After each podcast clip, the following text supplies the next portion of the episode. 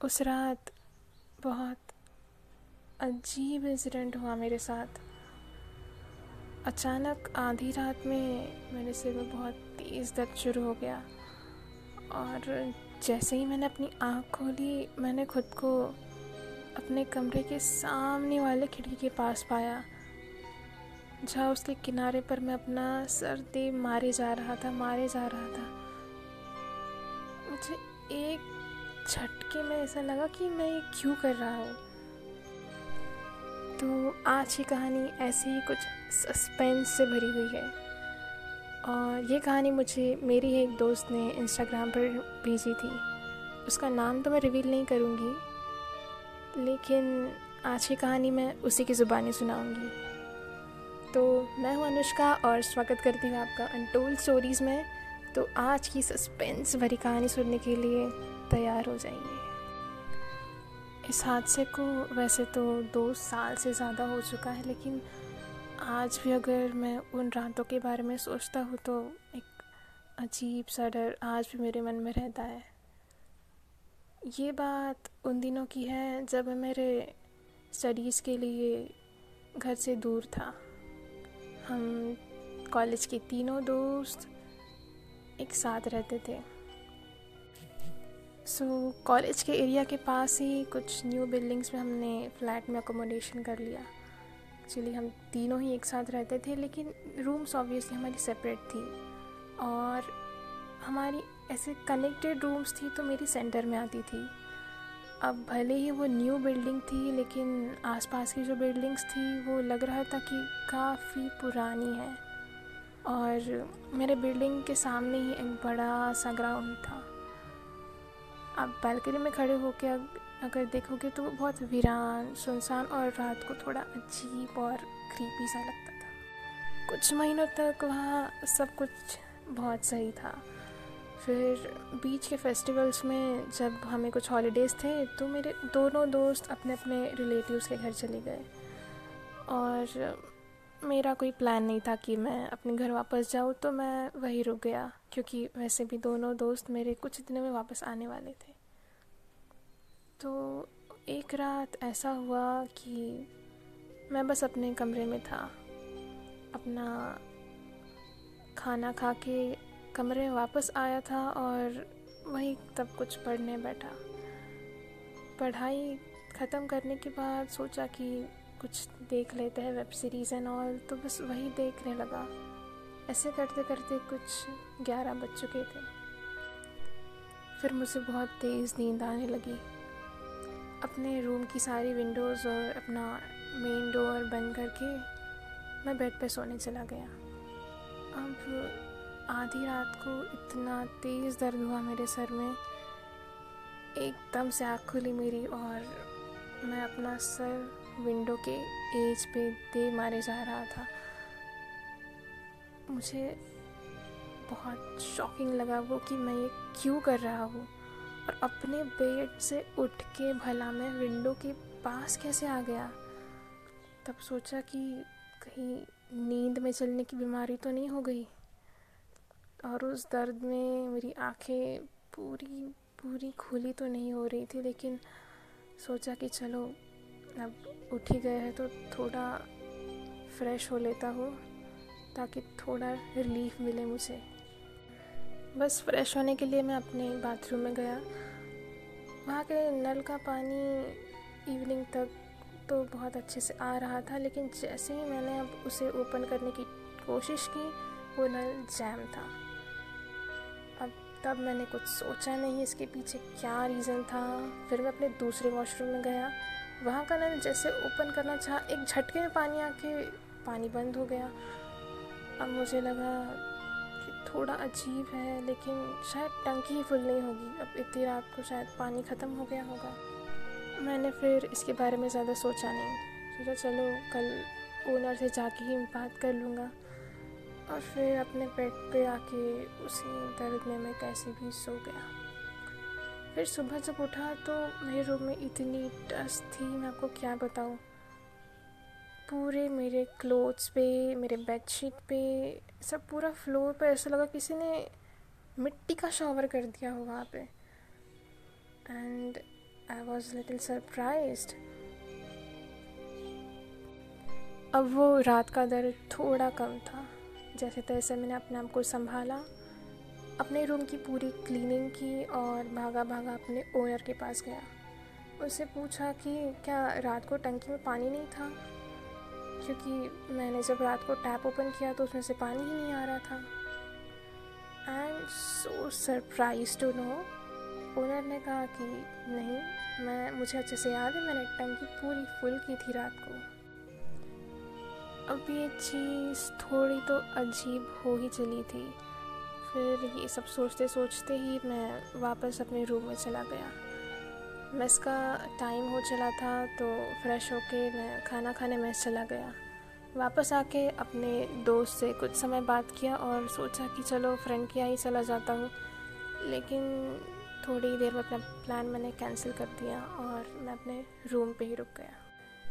तभी मेरी नज़र एक बिल्डिंग पे गई। सराउंडिंग में काफ़ी बिल्डिंग्स थी, जो काफ़ी पुरानी थी। और वो बिल्डिंग नाइन्टीज़ का हॉस्पिटल माना जाता था। अभी वो रिनोवेट तो हो चुका था, नया भी लग रहा था, लेकिन उस बिल्डिंग की तरफ़ देख के एक बहुत अजीब सी फीलिंग आती थी, बहुत सस्पिशियस बना देती थी वो बिल्डिंग अब उस बिल्डिंग से ध्यान हटा के मैं अपने कमरे में मेन डोर से वापस आ गया।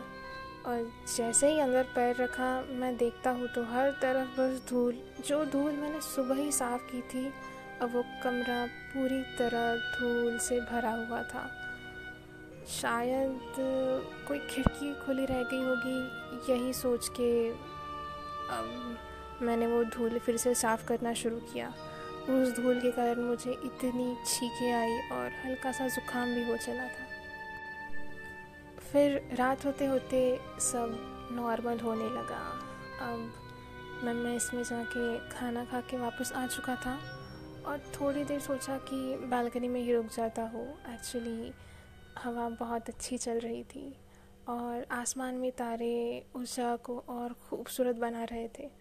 हालाँकि वो जगह थोड़ी डरावनी लग रही थी, लेकिन आसमान का नज़ारा बहुत खूबसूरत था। और फिर अचानक हल्की सी ठंडी हवा शुरू हो गई। बस फिर मैं थोड़ी देर बाद अपने रूम में वापस आ गया और सोने चला गया। कमरे में होने के बावजूद भी बाहर की ठंडी हवा मुझे बहुत महसूस होने लगी थी। और जैसे एकदम झटके से मैंने आँख खोली, मैं अपने बिल्डिंग के टेरेस पे था। For my most shocking and surprising experience मैं उसी वाटर टैंक के पास खड़ा था, जो अब भर रही थी और वहाँ से बहुत तेज़ पानी की आवाज़ आ रही थी। मुझे लगा, शायद ही कोई सपना है। ये सच कैसे हो सकता है? मैं अभी तो मेरे रूम में सो रहा था। अब वो सब देख के मैं कुछ सोचने की हालत में नहीं था। बस तेज़ भागा मैं वहाँ से अपने रूम की तरफ़ और आते आते उन आयरन स्टेयर से मेरे पैर पे कई जगह चोट के निशान आ गए थे। अपने रूम में आया, दरवाज़ा ज़ोर से बंद कर लिया और अचानक से हवाएँ चलने लगी। इतनी तेज़ हवाएँ थी कि विंडोज़ से ऐसी एकदम हॉरिफिक आवाज़ आने लगी। वो सब सुन के मैं और डर चुका था। मैं शुक्र मानने ही वाला था कि चलो कम से कम लाइट तो नहीं गई, कि अचानक लाइट चली गई। अब फ्रेंड को कॉल करने के लिए अपना मोबाइल निकाला और फ्लैश लाइट भी ऑन कर लिया। अब मेरी ख़राब किस्मत इतनी थी कि वो मोबाइल अब डेड होने वाला था। कुछ चार्ज नहीं बचा था उसमें और थोड़ी देर बाद बदकिस्मती से वो भी हो चुका था। हवा की वो तेज़ और डरावनी आवाज़, वो बंद कमरा, जहाँ लाइट नहीं थी, मेरा मोबाइल डेड था, मैं किसी को कांटेक्ट तक नहीं कर सकता था। मैंने खुद को न जाने कैसे करके संभाल लिया। हनुमान चालीसा में बस बोले जा रहा था बोले जा रहा था कि तभी ट्रेन की आवाज़ आती है। अब ये सबसे ज़्यादा शॉकिंग था कि भला ट्रेन की आवाज़ कैसे आ सकती है? क्योंकि उस जगह पे ब्रिटिश के टाइम से बस एक स्टेशन था जो कब का बंद पड़ा था और वहाँ कोई ट्रैक नहीं था तो ट्रेन आने का सवाल ही पैदा नहीं होता। Addition of horror multiplication of that surprises and shocks मुझे अंदर ही अंदर और खाए जा रहे थे। अब मैं किसी भी हालत में वहाँ रुकने के लिए रेडी नहीं था, लेकिन मैं कुछ कर भी नहीं सकता था। इतनी रात को भला मैं जाता तो जाता कहाँ? कैसे भी करके मैंने अपने आप को संभाल लिया। वहाँ चुपचाप बैठा रहा। कितनी भी सोने की कोशिश करता तो मुझे नींद ही नहीं आती थी। फिर जैसे तैसे सुबह हुई और बस अपना सामान समेट के मैं वहाँ से भाग निकला। भाग के बस मैं बस स्टैंड की तरफ़ गया। फ़ोन तो पूरा डेड था, मैं किसी को कांटेक्ट तक नहीं कर सकता था। फिर बस पकड़ी और घर पे वापस आ गया। तब मुझे थोड़ी शांति मिली, लेकिन वो डरावनी रातें आज भी मानो मेरे जहन में घूमती है। क्योंकि मैं आज तक उन रातों के पीछे का लॉजिक ही नहीं समझ पाया, क्योंकि मुझे कोई बीमारी नहीं है नींद में चलने की। बस वो उन रातों में कैसे हो गया, कैसे नहीं, मुझे नहीं पता। और वो ट्रेन की आवाज़, वो तो जैसे मेरे सोच से बहुत बाहर है। और वो सब सोच के मैं हमेशा एक ही सवाल में रहता हूँ कि क्या वो सच था? क्या वो मेरा रियल एक्सपीरियंस था? कोई बुरा सपना था, लेकिन अब ये बातें जितना सोचता हूँ और डराती है तो बस यही थी मेरी डरावनी एक्सपीरियंस की कहानी। सो आई होप गाइस कि आपको ये कहानी पसंद आई होगी and thank you so much to him कि उसने अपना रियल एक्सपीरियंस हम सब लोगों के साथ शेयर किया। अगर आपके पास भी ऐसी कोई अनटोल्ड कहानी है रियल और फिक्शनल तो आप मुझे इंस्टाग्राम पे डीएम कर सकते हैं, या शो नोट्स में जो ईमेल होगा, वहाँ ईमेल भी कर सकते हैं। मैं फिर से आऊँगी एक ऐसी एक्साइटिंग और सस्पेंस भरी कहानी के साथ। तब तक के लिए stay tune with untold stories and take care people